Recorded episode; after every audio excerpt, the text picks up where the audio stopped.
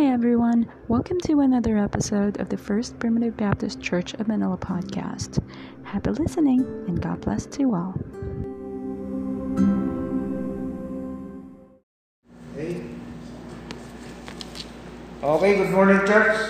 Good morning. Okay, purihin po ang Diyos umagang ito na tayo po ay muling uh, bigyan ng pagkakataon upang tayo po ay makapaghandog ng ating mga uh, pagpupuri at pagsamba sa ating dakilang Diyos sa pamagitan ng Espiritu at katotohanan.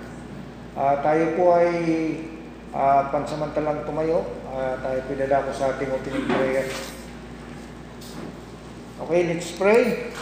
Ama naming Diyos, muli po sa umagang ito, nagpapasalamat po kami sa iyo sa kabutihan niyo po sa amin na kami po ay binangon niyo ng ligtas at payapa, ang may kalakasan, at salamat po sa uh, kabutihan niyo sa amin sa nakaraang buong isang linggo na kung saan uh, pinagkaloob niyo po sa amin ang aming mga pangangailangan, lalo-lalo na sa aming uh, kapayapaan at kaligtasan. At ngayon din sa umagang ito, dakilang Diyos, sambahin ka at lulatiin ang iyong dakilang pangalan sa pamamagitan ng Espiritu at katotohanan. At pagpalain niyo po ang aming pananambahan sa umagang ito, at maging sa mga kapatirang hindi pa po namin kapiling, maring sila po ay nasa kanilang mga tahanan. Langin po namin na sila ingatan nyo at pagpalain. Lalo-lalo po ang may mga karamdaman, dalangin po namin na bigyan niyo po sila ng kagalingan at ibangon niyo sila at panatilihin niyo silang uh, malakas sa kanila pong buhay spiritual. Nilalapit po namin ang mga kapatiran sa Tagig, sa pamilya po ni Brother Sidro na sana po ay uh, panumbalikin niyo po ang sigla ni Brother Sidro.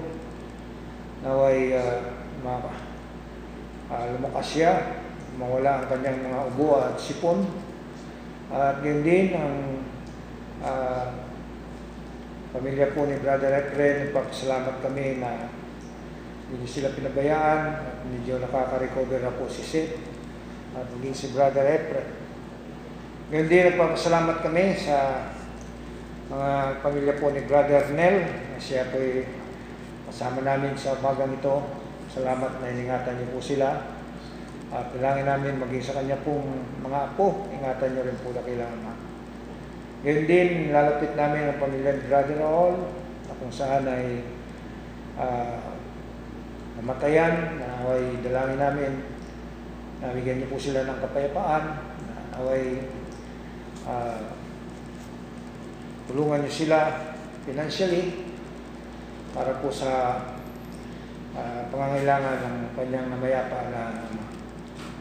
Langin po namin sa umagang ito, maging sa mga kapatiran, si Bayong Dagat, ingatan niyo po sila sa kanilang mga anak buhay, palain niyo, panatilihin niyo silang matatag sa pananampalataya, at maging ang kanilang mga pamilya dito sa Metro Manila, ilahin niyo po sila lahat sa karamdaman, lalo na po sa panahon ng pandemya nito.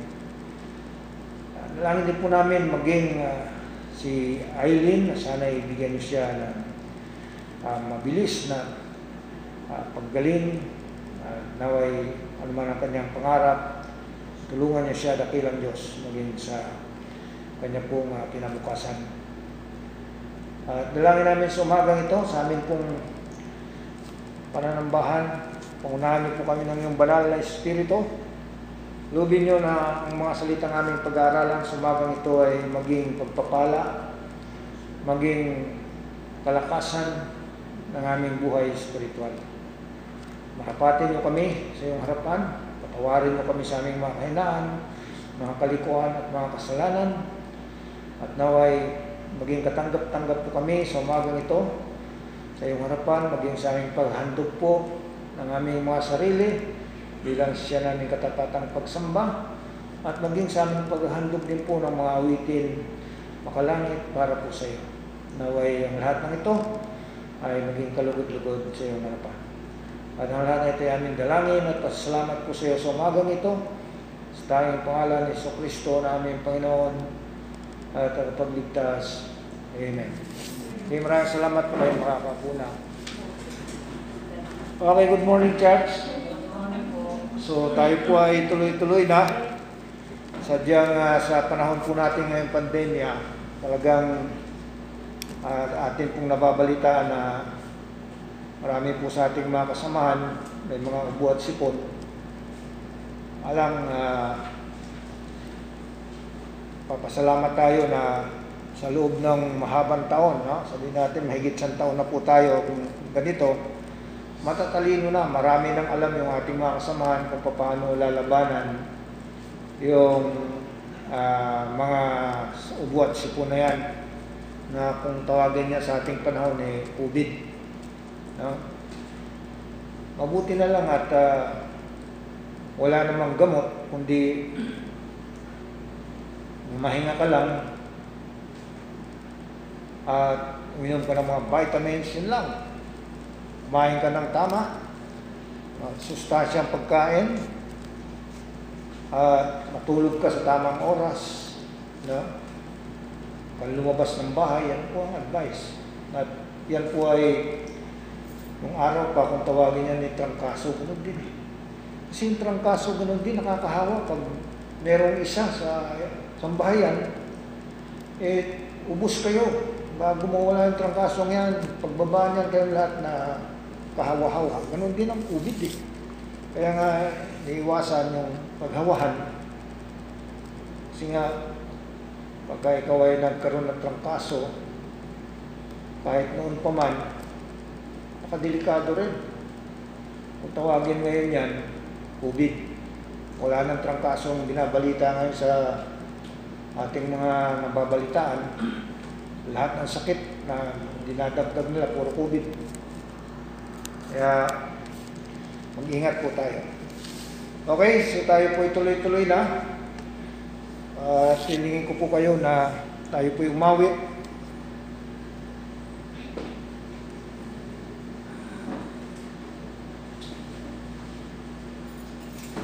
Saan po natin ating mga songbox?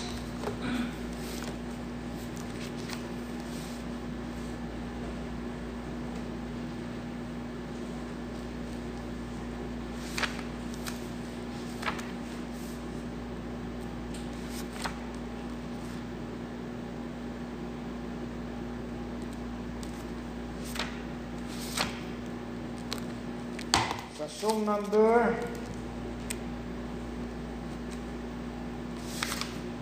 The Lord has been so good to me. Song number Kita nyo? The Lord has been so good to me. Ayun. Song number The Lord.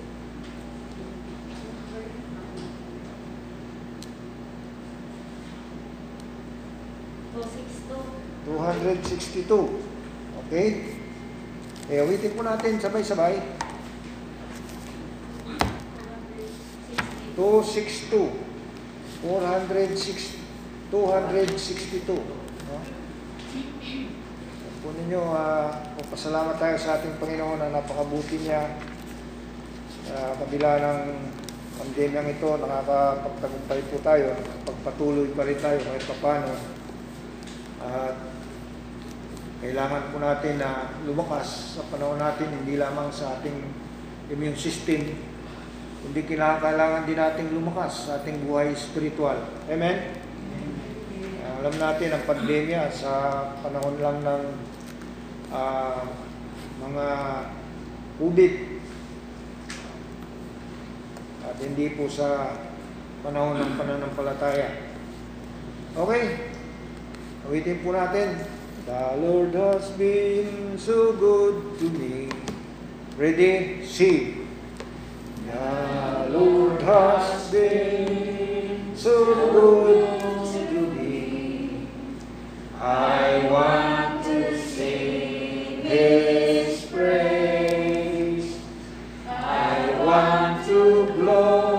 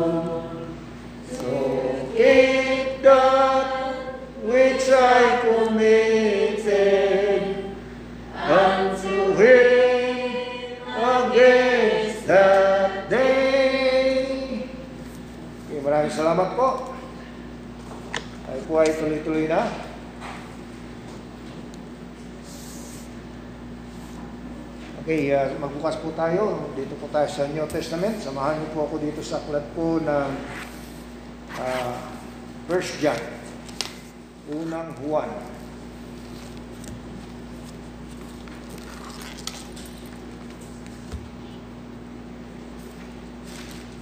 Dito po sa aklat ni ng First John, no,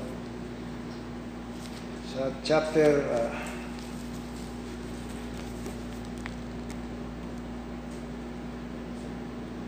chapter 3 verse 2 ito po ay uh, sinulat ni John de Bilabed ito po. Si John de Bilabed ito po yung pinaka huling apostol na kung saan siya po yung umihilig sa ating Panginoon no, na sinasabi ng ibang mga apostol na mahal ng Panginoon. Pero lahat po itong mga apostol ay mahal po ng ating Panginoon. Mapansin natin dito na maliban kay John the Beloved, makita natin ang kapahayagan ng ating Panginoon patungkol sa ating mga uh, buhay, lalong-lalo na po ang patungkol sa ating kalalagayan bilang mga mananampalataya no? na hindi natin maialis bilang tayo mananampalataya na iniisip din natin yung mangyayari sa ating mga buhay. Di ba? Dahil alam natin na uh, tayo po ay nagkakaedad, uh, tumatanda, o kaya anumang oras pwede tayong kunin ng Panginoon. Kaya hindi maialis sa ating mga buhay, sa ating mga isip, na iniisip natin ano kaya mangyayari sa akin pag ako'y namatay. Diba? Napakahalaga po, napakahalaga po nitong aralin nito. Nasabi po rito ni Apostol Juan sa chapter 3 verse 2. Chapter 3 verse 2. 1 John chapter 3 verse 2. Mga minamahal, ngayon ay mga anak tayo ng Diyos at hindi pa mahahayag kung magiging ano tayo. Nalalaman natin na kung siya'y mahayag, tayo magiging katulad niya sapagkat siya rin, sapagkat siya ang ating, no, sapagkat siya ay ating makikitang gaya ng kanyang sarili. Purihin ang pagkabasa ng salita ng Diyos. So, mapansin natin dito, no, ang binigay na aral sa atin ng ating Panginoon sa pamagitan ng kapahayagan ni Apostol Juan na pinangahawakan natin, no, sinasabi niya rito na kung siya ay mahayag, tayo ay magiging katulad niya. Sinasabi po rito ni Apostol Juan dahil sa alam ni Apostol Juan na babalik muli ang ating Panginoon. No? Siya magpapakahayag sa mga anak ng Diyos at hindi sa sanlibutan. No? Makita natin uh, ang ating Panginoong Kristo ay uh, nagpunta rito sa mundo para tubusin ang lahat ng mga hinirang. O sabihin natin, ang sabi doon ay upang tubusin ang lahat ng ibinigay sa kanya ng Ama, sabi niya. Uh, upang huwag niyang iwala ang sino man. No? Pagkatapos niya na matubos, nangangako siya na siya pupunta sa Ama upang may paghanda tayo ng kanyang kalalagyan, ng ating mga kalalagyan doon sa kanyang kaharian. Di ba? Magandang pangako ng Diyos siya. At kung siya ay makapaghanda na, sabi niya dyan, na siya ay babalik upang tayo ipunin sa apat na sulok ng mundo. Di ba? At tayo ay dadali niya doon sa kanyang kaharian. Napakaganda, no? Na pangako ng Diyos sa atin, siya ay babalik at tayo kukunin niya. Hindi niya sinabi na tayo tatawagin niya.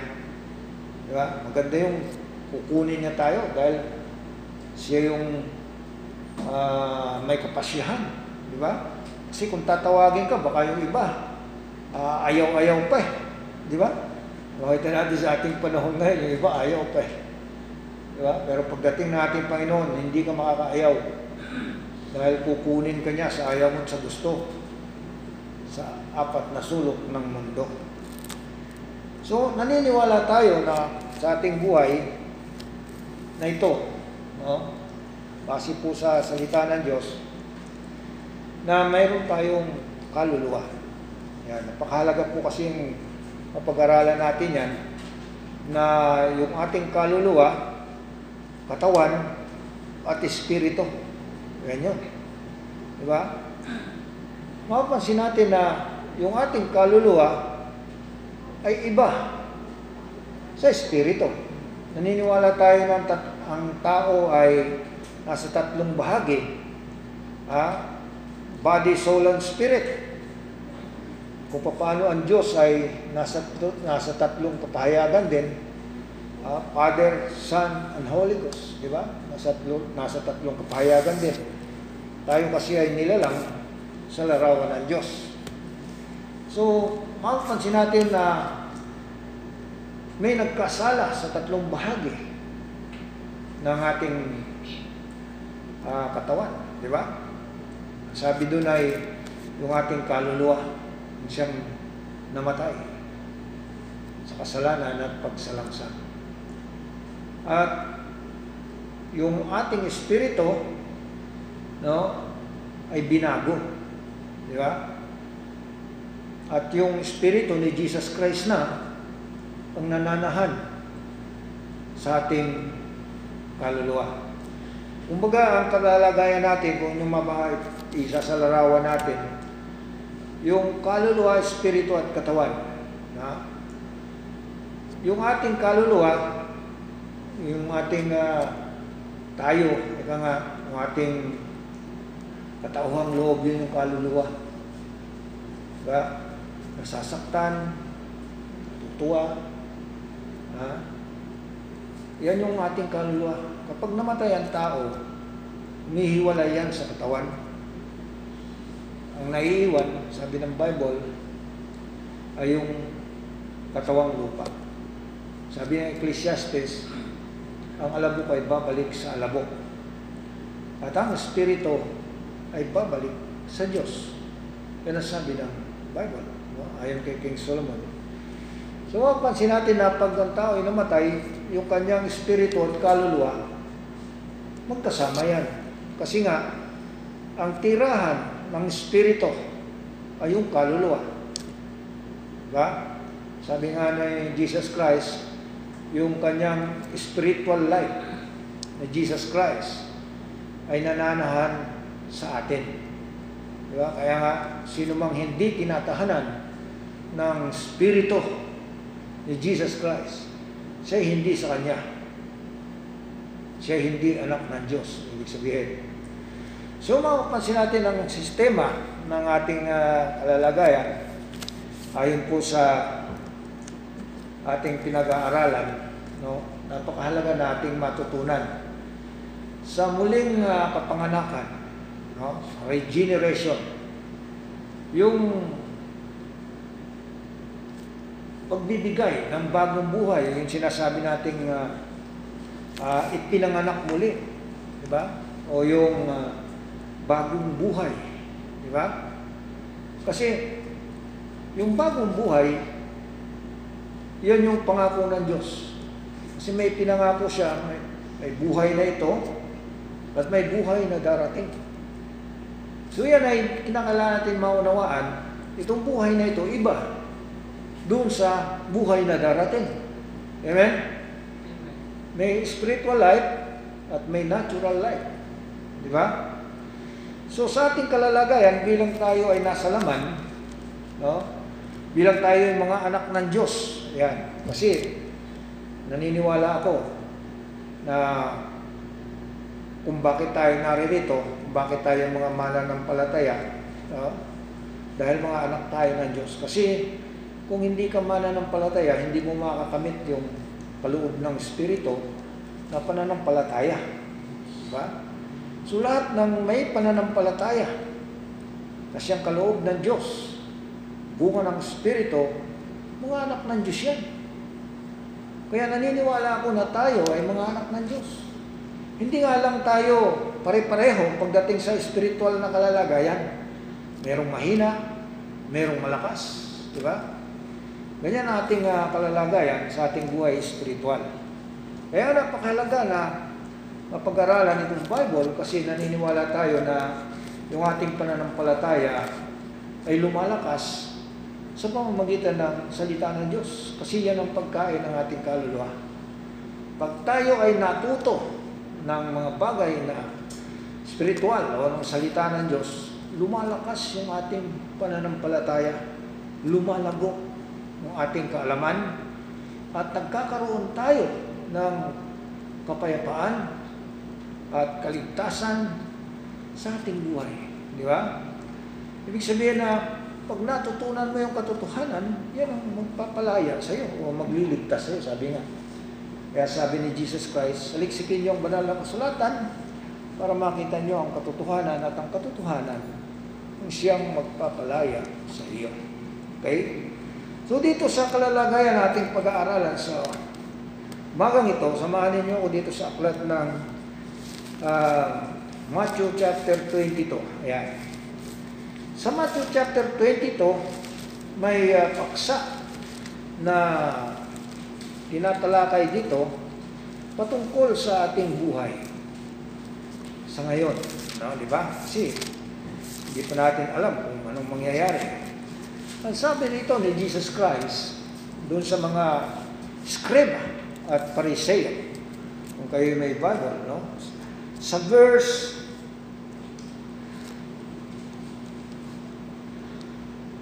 sa verse 30 o sa verse 28, sisimulan natin. Binabanggit dito, sabi niya, sa pagkabuhay ng muli, sino kaya doon,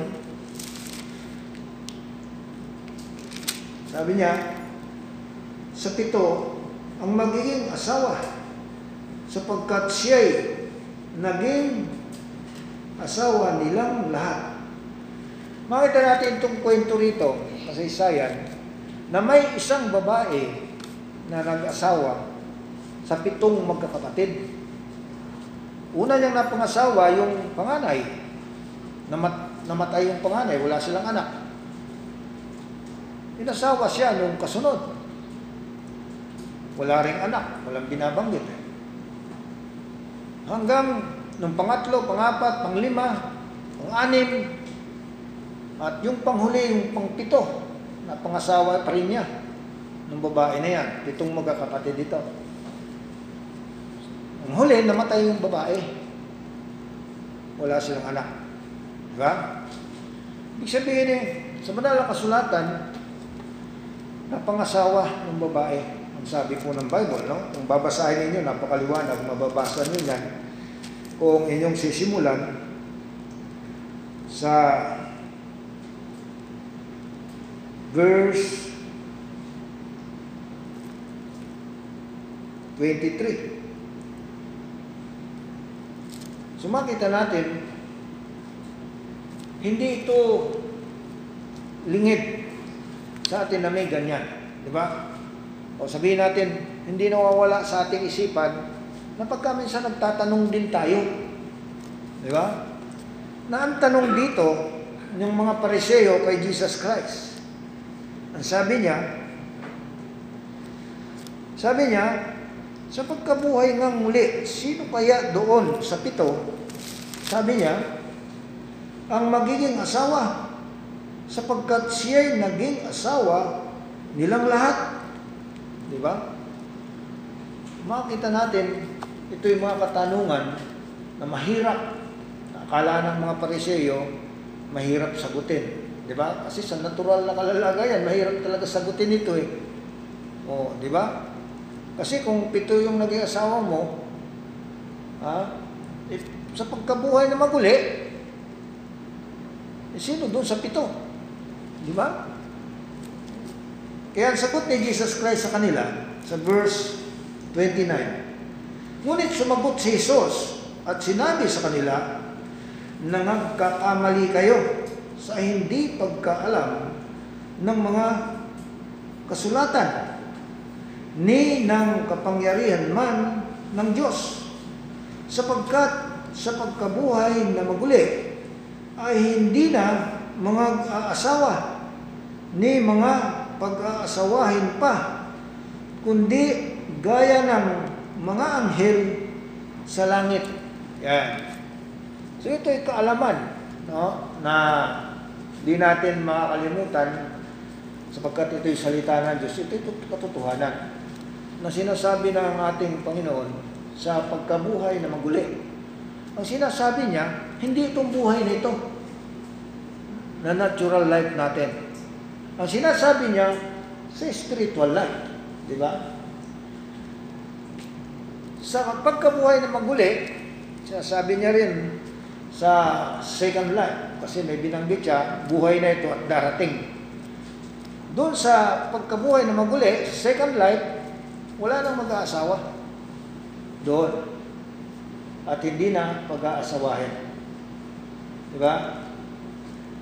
Eh, siyempre, hindi natin may aalis yan. Eh, paano? Magkakakilala kaya kami ng asawa ko doon sa langit?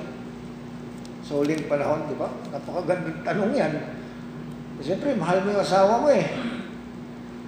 O, at hindi mo rin masa, makakalimutan o di rin maalis sa isipan mo ang katanungan mo, sino kaya sa kanila ang totoo kong asawa?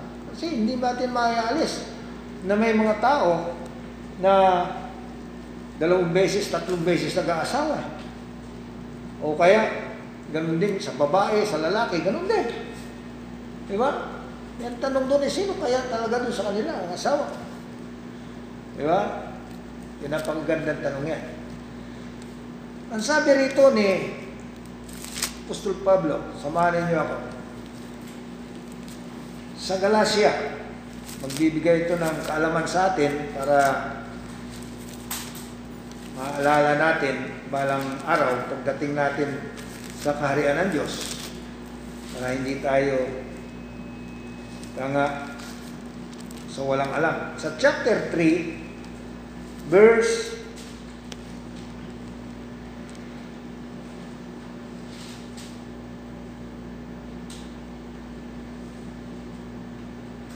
26 at 27. Hanggang verse 28. No? Sabi rito ni Apostol Pablo, ayon sa salita ng Diyos, sapagkat kayong lahat ay mga anak ng Diyos sa pamamagitan ng pananampalataya kay Kristo Jesus. Sapagkat ang lahat ng sa inyo ay binautismuhan kay Kristo ay ibinihis si Kristo. Verse 20. Walang magiging Hudyo o Grego man, walang magiging alipin o malaya man, walang magiging lalaki o babae man, sapagkat kayong lahat ay isa kay Kristo Jesus. O, di ba? Siyempre, kung hindi natin ito maintindihan, eh, mahirap. Ano mang ginagawa natin kung hindi natin naiintindihan, ano mang binabasa natin kung hindi natin naiintindihan, eh magulo yung isip natin yan, masisira yung ating isipan. Sa paksang ito ay sinasabi ang ating Panginoon sa verse 28, sabi niya, walang magiging lalaki o babae man. Ano kaya ang kalalagayan natin sa harapan ng Diyos? Di ba? May mga iba na ayon sa kanilang interpretasyon, wala na raw magiging lalaki o babae sa harapan ni Jesus Christ. Dahil tayo raw ay maging gaya ng mga anghel. Pero sa mga anghel, hindi ako naniniwala walang babae. Dahil yung anghel na Gabriel, ah, di ba? Si anghel Gabriel, lalaki, nagpakita kay Abraham eh. Di ba? So dito, maliwanag ito na kung ating maintindihan ang sinasabi niya rito Sapagkat sabi niya, walang magiging Hudyo o Grego man, walang magiging ah, malaya o alipin, walang magiging lalaki o babae man, sapagkat kayong lahat ay iisa kay Kristo Jesus. Okay. Ang ibig sabihin nito, tandaan nyo, tayong lahat, babae man o lalaki, ha? iisa tayo kay Jesus Christ. Hindi sinasabi na walang magiging lalaki o babae. Kasi pa paano eh, may babae, may lalaki, di ba? Kung merong ama, merong anak, di ba? So dito ibig sabihin, walang Hudyo, walang Grego, walang Malaya, walang Alipin, walang babae o lalaki pagdating sa pananampalataya. Tayong lahat ay mga anak ng Diyos. Yan ang interpretasyon niya. Kung ating babasahin yan, dito sa 2 Corinthians. Yan. Samahan niyo sa 2 Corinthians uh, chapter 6 verse 18. Yan. Ito yung interpretasyon niya.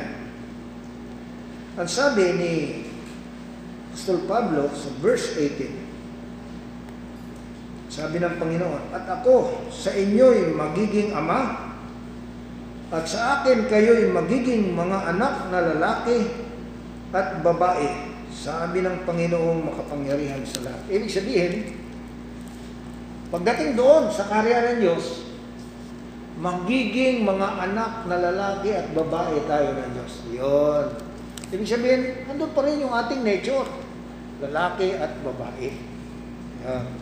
Hindi po pwedeng walang magiging lalaki o babae. Di ba? So, ang ibig sabihin lamang niyan, interpretasyon niyan, walang alipin, walang malaya, lahat pag ikaw ay mananampalataya, iisa ka kay Jesus Christ. Yan, babae ka man o lalaki, anak ka ng Diyos. Yan nakasulat sa Bible. Siya yung ating magiging ama, at siya at tayo magiging anak na lalaki at babae sa Panginoon. Yan ang sabi ng Bible. So, sa kalalagayan ito, mapapansin natin na sabi ng iba, no, na hindi na natin maalaala yung ating relationship sa lupa. Di ba? Sabi nila. Kasi, pag namatay ka raw, siyempre yung katawan mo maiiwan sa lupa. At yung mga kaisipang makalupa daw, ay hindi na natin maalala. No?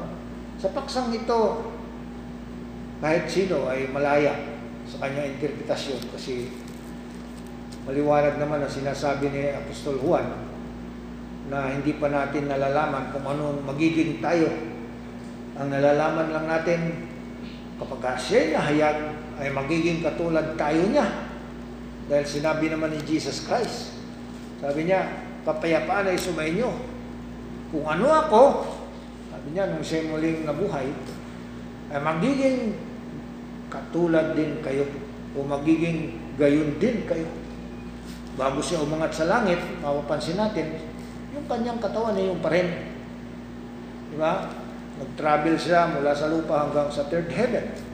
Hindi siya nasunog sa matinding init. Makita na niya, sabi ni Jesus Christ, magiging ganun din daw tayo katulad niya. Ibig sabihin, magiging incorruptible o katawang walang pagkasira o spiritual body ang magiging kalalagayan natin. Di ba? Hindi ito. Dahil naniniwala tayo walang laman at dugo na magmamana ng kaharian ng Diyos. Ano ibig sabihin ito? Ibig sabihin na itong laman natin at dugo hindi magmamana ng kaharian ng Diyos. Ang ibig sabihin dyan, babaguhin tayo. Yun din katawan na yan, na meron tayo. Di ba?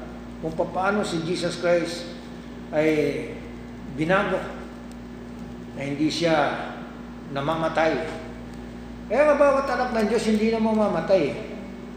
Hindi na makakaranas ng kamatayan ang mga anak ng Diyos. Ibig sabihin na babaguhin siya ng ating Panginoon. Nakasulat yan sa Colossus chapter 1. Sa aklat ng Colossus, mapapansin natin, bilang mga anak ng Diyos, sinasabi po ng Bible, dito sa chapter 1 verse 13, babasahin ko po sa inyo.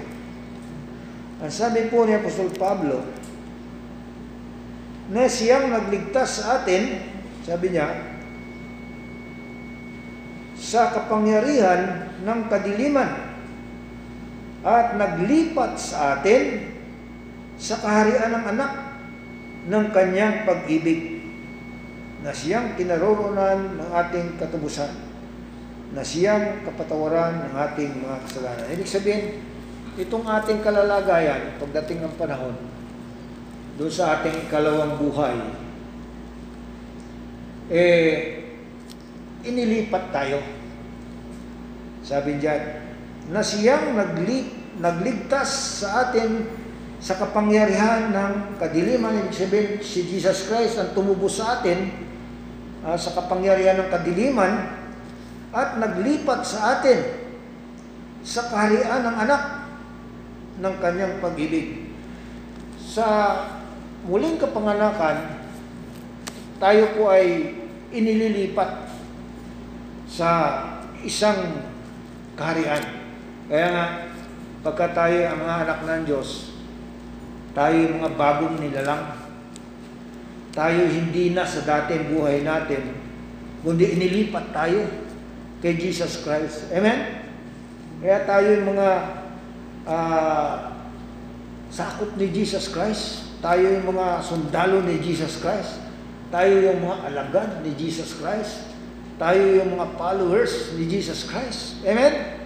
Tayo yung mga tinubos ni Jesus Christ. Tayo yung mga babalikan ni Jesus Christ at tayo dadalin doon sa kanyang kaharian. Kaya nga, pag ikaw na kay Jesus Christ, hindi ka na sa iyong sarili. Binago ka na. Yung dating buhay, sabi diyan, ay nakalipas na. Ikaw ngayon ay pawang naging bago. Yan yung ating kalalagayan. Sarapan ng Diyos. Amen? Makita mo pag ikaw ay bagong, bagong nilalang Ah, yung iyong pamumuhay, bago. Yung iyong prinsipyo, bago. Anong ibig sabihin naman ito? Ibig sabihin na ang pinahahalagahan mo ay yung mga bagay na nasa itaas. Di ba? Hindi mo pinahahalagahan yung mga bagay dito sa laman, sa lupa. At ang utos ng Diyos sa atin bilang mga bagong nilalang, sabi niya, huwag niyong pahalagahan ng mga bagay dito sa lupa. Patayin ninyo ang pita ng laman. Amen? Kaya nga, sinasabi ng Diyos sa atin yan kasi bago na tayo eh. Yes, nakakabit pa rin tayo dito sa lupa, sa katawang lupa sa ngayon, bilang tayo mga bagong nilalang. At yung ating katawan ay may pagnanasa. Di ba? Sabi ng Bible, ang nasa ng laman ay kamatayan. Ngunit ang nasa ng spirito o ng spiritual life na meron tayo ay buhay na walang hanggan. Di ba? So mapansin natin, kaya pagka tayo bagong nilalang, iba na yung nasa natin. Sinasanay tayo ng Diyos doon sa ikalawang buhay na hindi na tayo masyadong makalaman. Kasi nga, yung mga bagay dito sa laman, uh, eh hindi na natin yan magagawa doon. Halimbawa, sa ating relationship dito sa lupa, bilang tayo mga anak ng Diyos, meron tayong mga mahal sa buhay. Di ba? Meron tayong mga asawa, mga anak. Yan yung ating relationship. Ah, pero pagdating doon, sa langit, iba na. Di ba? Sabi doon eh, iba na yung ating relationship doon. Hindi ka na mag-aasawa, hindi ka na pag-aasawahin. Tulad ka na ng mga anghel. Tinutukoy ni Jesus Christ na tayo ay katulad ng mga anghel. Tayo mga lingkod. Kasi yung mga anghel, lingkod ng Diyos yan.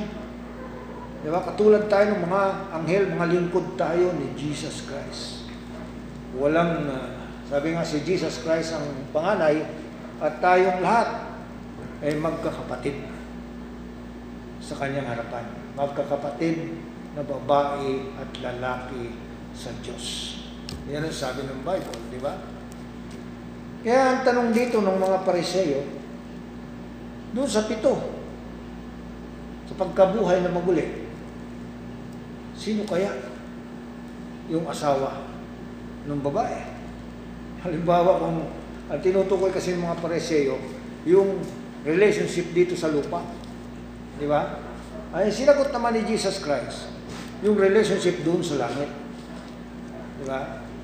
Kasi kung yung ating relationship dito sa lupa ay uh, makakarating doon sa langit, naku po, nakakatakot yan, magulo. Di ba? Baka sumabog ang langit. Pa, bakit ko nasabi? Tingnan nyo. Ah, kung sakaling dumating doon sa puntong ganon, na yung pito na asawa ng babae, eh magkikita-kita sila doon sa langit. O, halimbawa, hindi kaya sila mag-aaway? Ah, siguro magulo nga. Di ba? Alam mo, sa ating kalalagayan, may mga tao na lalaki na asawa tatlo, apat, lima. Pag namatay, pagdating doon sa langit, nakita nung asawa doon, eh, asawa ko ito, sasalubungin nga. Sabi doon, isasalubungin eh. Oh, eh, yung sumalubong sa iyo eh, tatlo. Eh, di ba't mag- magulo yun? Eh, dito pa nga lang sa lupa eh, magulo na eh. Di doon kaya sa langit. Amen? Oo, oh, totoo yan. Subukan mo. Di ba, napapansin natin, napapanood natin, na yung pag may namatay,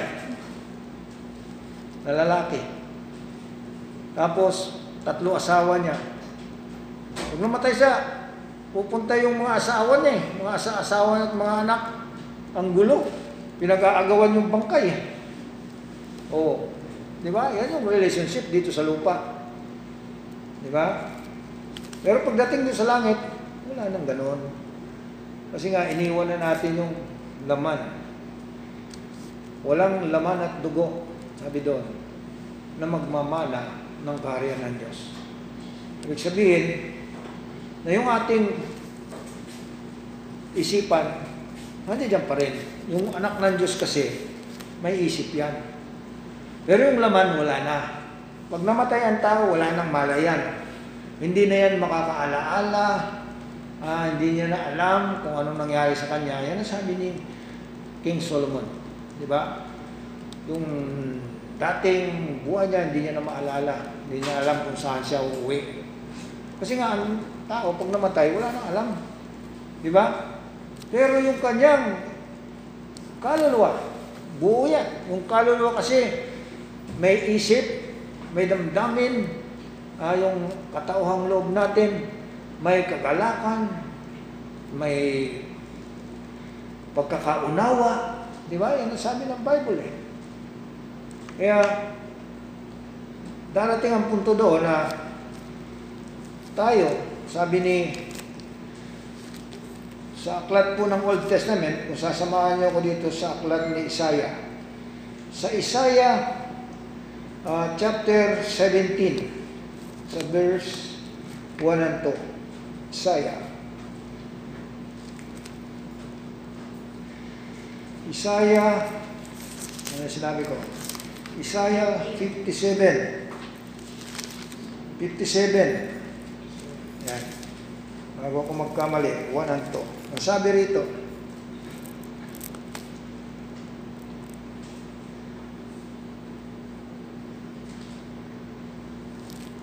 sabi ni Isaiah, ang matuwid na namamatay ay walang taong nagdadamdam. Ang mga taong mahabagin ay pumapanaw. Walang bumugunita na ang matuwid ay naaalis sa kasamaan na darating. Siya'y nasok sa kapayapaan. Sila'y nagpapahinga sa kanilang mga higaan bawat lumalakad sa kanyang katuwiran. Yan. Ibig sabihin nito, ang tinutukoy dito ni Propeta Isaiah, ang tao, pag namatay, di ba? Pag namatay ang tao, sinasabi dyan, yung matuwid, ah, yung mahabagin, walang gumugunita. At sabi niya, siya'y pumapasok sa kapayapaan. Di ba? Wala nang problema. Ha? Ang tinutukoy niya rito na pumapasok sa kapayapaan ay yung ating soul. Di ba? Sabi niya sa verse 2, siya'y sa kapayapaan. Sila'y nagpapahinga sa kanilang mga higaan bawat lumalakad sa kanyang katuwiran. Ibig sabihin nito, yung ating katawan, pagka tayo ay namatay, kung saan yan ihinimlay o ihiniga sa libingan, doon yan. Di ba? Doon yan siya. Naghihintay yan ng pagbabalik ni Jesus Christ. Pero yung ating katawang loob, ah, bumabalik sa Diyos. Yan yun. Lumalakad, sabi doon. Katulad nung masama, yung magnanakaw, yung pinako sa cross sa kanan at kaliwa ni Jesus Christ. Ang sabi ng isang magnanakaw doon, Panginoon, pag namatay ako, alalahanin mo ako sa iyong kaharian. Sabi ni Jesus Christ, ngayon din, isasama kita sa paraiso. Di ba? Sabi sa Lucas chapter 43 verse uh, chapter 23 verse 43. Mapapansin natin na tayo pag namatay yung ating katawan namamahinga sa labok. Totoo yan. Pero yung ating katauhang loob, yung ating soul, ha? Yan ay bumabalik sa Diyos.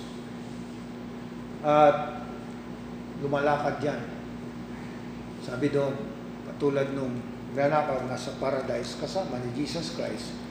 At bukod dyan, yung ating kaluluwa, hindi natutulog. Pero yung katawan, yung alabok, natutulog. Di ba? Andun yan, bumabalik yan sa alabok. Ang alabok ay bumabalik sa lupa, sabi doon. Ha? Walang malay. Ang tao, pag natutulog, wala rin malay. Pero yung kaluluwa natin, pag tayo natutulog, buhay. Amen? Kung saan saan nakakarating na na aalala nyo ba pagka minsan pag natutulog ka, yung kaluluwa mo kung saan nakakarating eh. Di ba? Ako, nananaginip ako pagka minsan, yung kaluluwa ko nakakarating doon sa mga itaas ng mga alapaap eh. Palipad-lipad ako. Pero ano yung nakikita ko eh. Pero yung katawan ko nasa higaan. Ganun yan. Ang tao namatay, yung kanyang katawan, wala nang malay, pero yung kanyang kaluluwa, maalis. Kaya sabi ng mga matatanda, Uy, huwag kang matutulog na gutom. Sabi ng mga matatanda. Sabi ko, bakit po? Baka mamaya mo, sabi niya, yung kaluluwa mo eh, magbukas ng kardero, mga rungkab. Bakit po? E pag pumasok sa kaldero yan at natakpan ng kaldero yan, hindi na makakalabas to sa kaldero. Kasi pag na, pagka natutulog ka, kung saan saan nakakarating yung ating diwa, kaluluwa natin, kasama yan. Di ba? At mapapansin natin, sabi naman ni King David, dito sa aklat ng mga awit, yan, sa chapter 17, sa verse 15. Yan. Sabi ni King David, tungkol sa akin, sabi niya, aking namasdan ang iyong mukha sa katuwiran. Ako'y nasisiyahan pagka bumangon at pagka Saan yun? Ako'y nasisiyahan pagka bumangon sa iyong wangis. Yun. Sabi ni King David, ang tinutukoy niya kasi dun sa resurrection, pagdating ng buhay natin sa resurrection, sa muling pagkabuhay, mga kapatid, eh, yung wangis natin, ang binabanggit, ang sabi ni Jesus Christ, kung ano ako, magiging gayon din kayo. O, di ba? Ibig sabihin, pagdating ng panahon yan, pagbabalik ni Jesus Christ, masisiyahan tayo. Di ba? Makikita natin na tayo ay katulad ni Jesus Christ na hindi namamatay, hindi na sisira yung ating katawan. Di ba? At ang sabi ni Apostol Pablo, makikita natin ng mukhaan, makikilala natin kung paanong pagkakakilala sa atin. Ang sabi dito sa 2 Corinthians uh, chapter 13 verse 12. Yan.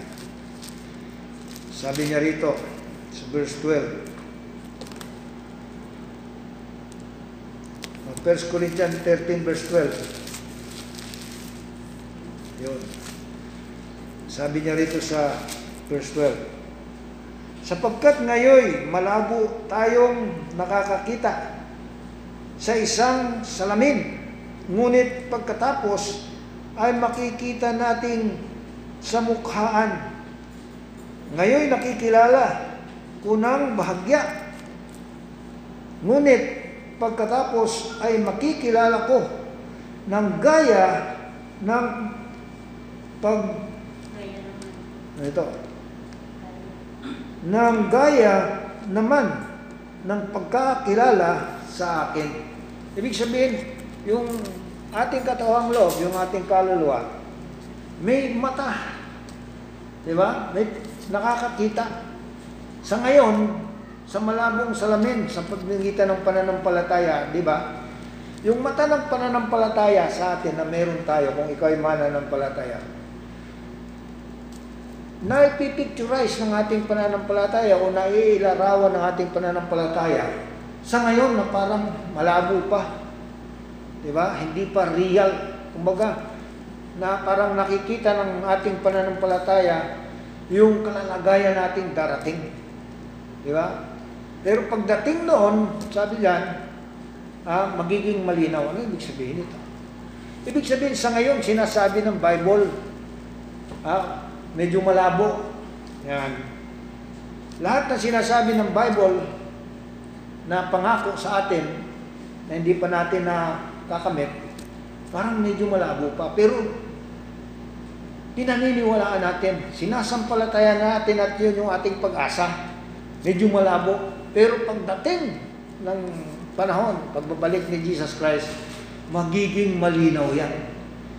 Makikilala natin kung paano ang pagkakakilala sa atin. Halimbawa, oh, bawa yung ating mga mahal sa buhay, asawa mo, balang araw, pag ikaw ay namatay, uh, sabihin doon eh, nauna siya sa'yo, makikilala mo siya. Di ba? Oo, masisiyahan ka. Di ba? Pagka ikaw ay naging gaya ng kanyang wangis. Dahil yung wangis na katulad kay Jesus Christ, hindi naman siya naging babae, di ba? Lalaki pa rin siya. Ganun yung wangis niya. Kung ikaw lalaki, lalaki ka. Kung ikaw babae, babae ka. Ibig sabihin, magkakakilala-kilala pa rin kayo doon sa itaas. Yun yun. Pero wala na yung relation sa lupa. Yung uh, earthly ties. Eka nga, hindi na natin madadama. Di ba? Ibig sabihin doon, ang makikilala lang natin, ah, ito yung aking asawa. Ganun yan. Ito yung aking anak, ito yung aking tatay. Pero ganun din ang pagkakakilala sa iyo. Sabi doon, at tayo ay mga lingkod ng Diyos na. Wala nang magiging mag-asawa at pag-aasawain doon. Kaya tayo dito sa lupa, sinasanay na ni Jesus Christ eh bilang tayo mga mana ng palataya, sabi ni Apostol Pablo, nakikilala natin ang bawat isa rito. Ha? Sabi doon eh, sa pamamagitan ng pananampalataya ni Kristo. Hindi tayo makakakilala bilang sa laman. Di ba? Hindi natin kilala ang bawat isa ayon sa laman. Kundi kay Jesus Christ. Amen? Kaya magkakapatid tayo kay Jesus Christ. Hindi tayo magkakapatid sa laman, magkakapatid tayo kay Jesus Christ. Dahil si Jesus Christ ang ating Pangulo. Ganon, sinasanay tayo sa ating panahon ngayon. Diba kaya, pag magkakapatid tayo kay Jesus Christ, ibig sabihin, eh, hanggang doon sa langit, magkakapatid tayo. Kaya sa ngayon pa lang, magkakapatid na tayo hanggang sa langit, sigurado yan. Tayo pa rin magkakapatid sa langit. Amen? Kasi ngayon, pag kapatid mo sa pananampalataya, kung ikaw yung anak ng Diyos, mahal mo yan. eh. Ang utos ni Jesus Christ sa atin, magmahalan kayo sa isa't isa. Ito ang huling utos ko sa inyo, sabi ni Jesus Christ. Kaya bilang tayo mananampalataya, kuminsan, kung mananaig yung ating pananampalataya sa spiritual, eh talagang mahal natin ang bawat isa. Pero kung mananaig sa atin, laman, minsan, ando doon yung mga pananaghili. Di ba? Kasi sa ngayon, nasa laman tayo, hindi natin maaalis yan eh. Di ba? Pero pagdating ng panahon, maiiwan yan. Yung relationship sa laman, kasi itong katawan na ito babaguhin sa isang kisang mata.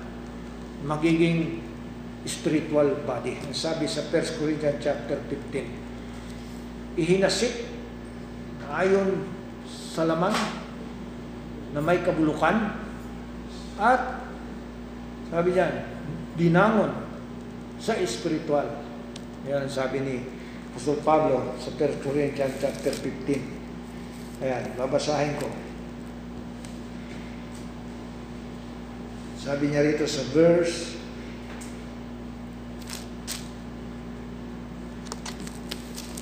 44, 42, sabi niya.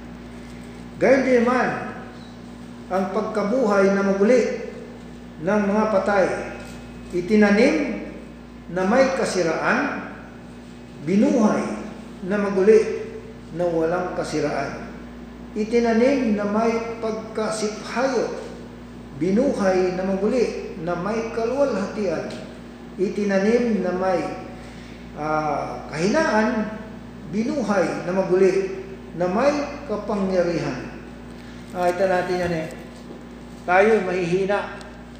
Pero pagdating doon, ah, sa ikalawang buhay, makapangyarihan tayo. Yan ang sabi ng Bible. Katulad ni Apostol Pablo, sabi niya, ako ang pinaka maliit, ako ang pinaka mahina sa lahat ng mga apostol. Pero siya yung pinakadakila pagdating doon sa langit. Darating ang panahon na tayo bilang mga mana ng palataya, mahihina tayo sa ating kalalagayan sa laman. Pero pagdating natin doon, mga, sabi nga eh, mga sasirdote tayo ni Jesus Christ. Mga lahing hirang sa pagkasasirdote sa Diyos, sabi sa ni Apostol Pedro sa chapter 2. Di ba? Ganun ang ating kalalagayan sa harapan ng Diyos dakila tayo sa harap ng Diyos. Kasi yung ating Diyos ay makapangyarihan. Di ba? Royal, sabi niya, royal priesthood ang kalalagayan natin, sabi ni Apostol Pedro dito sa chapter 2. Babasahin ko sa inyo. Sa chapter 2, sabi niya, Kayo rin naman, gaya ng mga batong buhay, ay natatagong bahay na ukol sa Espiritu upang maging pagkasasirdoting banal, upang maghandog ng mga hain na ukol sa Espiritu na nangakalulugod sa Diyos sa pamamagitan ni Jesus Christ. O, di ba? Ganyan ang ating kalalagayan. Ye also, as a lively stone, sabi niya, are built up a spiritual house, a holy priesthood,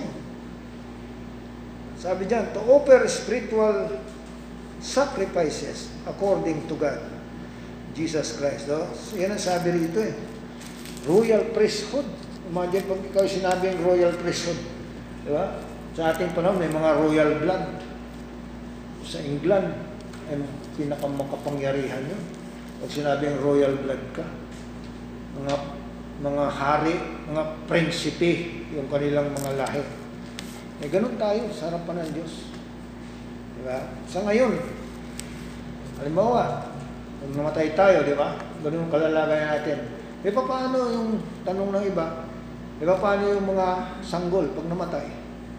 Sabi po ng Bible doon, magiging perfect din sila katulad natin. Magiging matalino din sila. Alam din nila yung ating nalalaman. Di ba? At makikita din natin sila. Kung paano sinabi ni King David na yung kanyang anak ay namatay, sabi niya, na magkikita silang muli doon sa langit.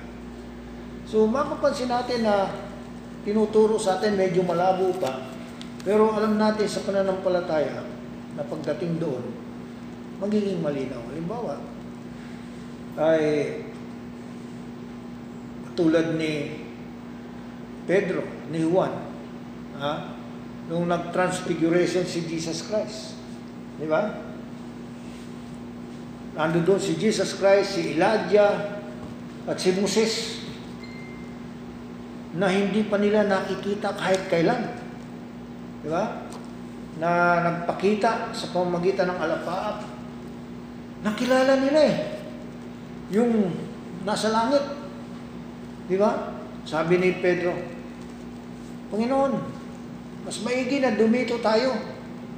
Sabi niya, Gagawa ako ng tatlong tabernakulo, isa sa iyo, isa kay Moses, at isa kay Elijah. Sabi niya, di ba?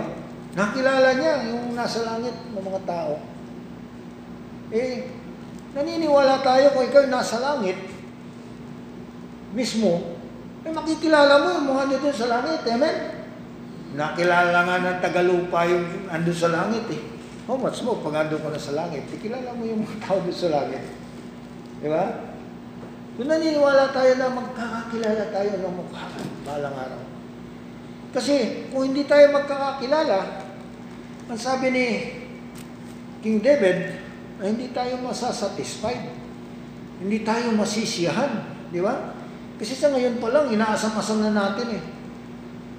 Sana, ha, makita ko yung tatay ko balang araw. Di ba? Nauna lang sila kasi sabi ng Bible, una-una lang ang kamatayan. Ha? Pagkatapos magkikita-kita rin tayo doon sa langit. Amen? Di ba? Eh, napakaganda yan.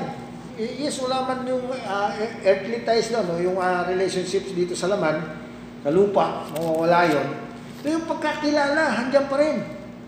Di ba? Hindi naman sinabi na magiging kwan tayo doon, kundi makikilala lang natin ng mukhaan at masasas- masisiyahan tayo. Di ba? Makakita natin yung mga namatay sa aklat ng Revelation. Di ba? Meron silang isip yung kanilang damdamin. Humihingi sila ng uh, tulong sa ating Panginoon. Sabi niya na sila ay paghiganti doon sa mga taong masasama na pumuksa sa kanilang buhay. Nakasulat yan dito sa aklat ng Revelation chapter 6. Diba? Sa nyo. Revelation chapter 6, panghuli. Babasahin natin. Sa chapter 6, verse 9. Sabi rito, At nang buksan niya ang ikalimang tatak, ay nakita ko sa ilalim ng dambana ang mga kaluluwa ng mga pinatay dahil sa salita ng Diyos at dahil sa patutuong suma sa kanila. At sila'y sumigaw ng tinig na malakas na nagsasabi, hanggang kailan, O Panginoong Banal at totoo, hindi mo kami hahayaan o hahatulan at ipaghihiganti ang aming dugo sa mga nananahan sa ibabaw ng lupa. At binigyan at binigyan ang bawat isa sa kanila ng isang maputing balabal. At sa kanila'y sinabi na mga pahinga pa ng kaunting panahon hanggang sa maganap ang bilang ng kanilang mga kapwa alipin Sabi diyan, at ng kanilang mga kapatid na nasa na mga pinatay o napapatayin hanggang namang gaya nila. Sabi ni Jesus Christ, di ba? Mga pahinga lang muna kayo. Maghintay kayo hanggang sa mabuo yung bilang ng mga hinirang. Di ba? Kasi pag nabuo na yan, sabi nga ni Jesus Christ, dahil sa inyo, mga hinirang, paiipliin ko ang panahon. Pag nabuo na yan, babalik na si Jesus Christ. Magpahinga muna kayo ng maikling panahon, sabi niya. Nung naniniwala tayo na yung ating kaluluwa, pag tayo namatay, bumabalik sa Diyos. Di ba? Andun yan, buo yan. Pero pagdating ni Jesus Christ, iuugnay uli yan sa ating laman. Yung ating katawan na alabok, babaguhin yan. Yun din katawang yun, ang sabi ng Bible. Hindi tayo bibigyan ng katawang iba. Yun pa rin. Dahil kung babaguhin yung ating katawan, aba, hindi tayo magkakakilala. Eh, sa tingin nyo, kung babaguhin ka eh, sabihin mo, tuwa ka rin, ah, iba ng tsura ko ngayon, gwapo na ako, dati pangit ako eh. Di pa paano, hindi, hindi ka na makikilala. Di ba? Sabihin mo pag nakita mo yung tatay mo, Tatay, nandiyan ka pala. Sabi tatay, sino ka? Ako si Doming eh. Eh hindi, hindi ikaw yun. Pangu yung anak ko eh. Sabi, sabi ko, kaya mga tuwidan Diyos na sabi niya, babaguhin yung ating katawan ng katawang walang pagkasira. Hindi tayo babaguhin sa itsura, hindi yun pa rin para makilala ayon sa iyong pagkakakilala. Di ba? Maganda yun. Amen? Oo. Siyempre tayo bilang mga anak, wala nang pinakamaganda sa atin, kundi ating magulang. Alam mo yung bata? Kahit anong pangit ng nanay niya, kasi nanay niya, pinakamaganda sa kanya yan. Hindi yan sasama doon sa mga nanay na may magagandang nanay. Yung pa rin nanay niya ang kanyang sasamahan. Bakit ganun? Nature natin yan eh. Diba? Kilala natin yung ating nanay. Yan ang pinakamahalaga sa atin. Kahit na itakwil ka pa nung nanay mo, kahit na itaboy ka pa, babalikan, babalikan mo, hanapin mo pa rin yung nanay mo. Kilala mo yung mukha nung, yung mukha nung nanay ko, yun yung nasa aking isipan eh. Ah, hanapin kahit anong pangit, masaya siya kung nakita niya. Amen? Amen sa ecletize natin. Pero yung ating isipan, buo yan. Ayon sa pagkakakilala, makikilala natin yan. Amen? Sana po ito nagbigay ng aliwan, kaliwan sa ating pananampalataya. Maraming salamat po sa inyong pagkinig. Pagpalahin tayo ng Diyos. Magandang umaga po sa inyong lahat. Amen? Okay. Tayo po idadako sa uling bagay po natin pananambahan. Halingin natin si Brother Albert. Magpawit ka sa song number 349 Soul Never Die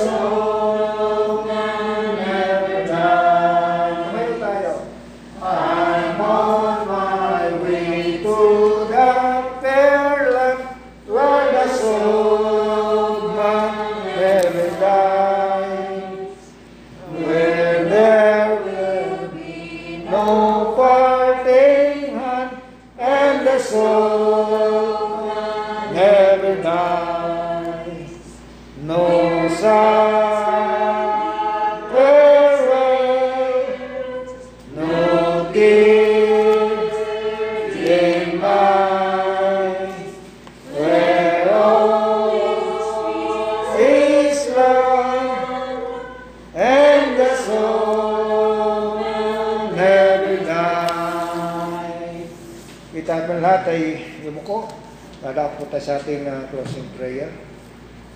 Okay, let's pray.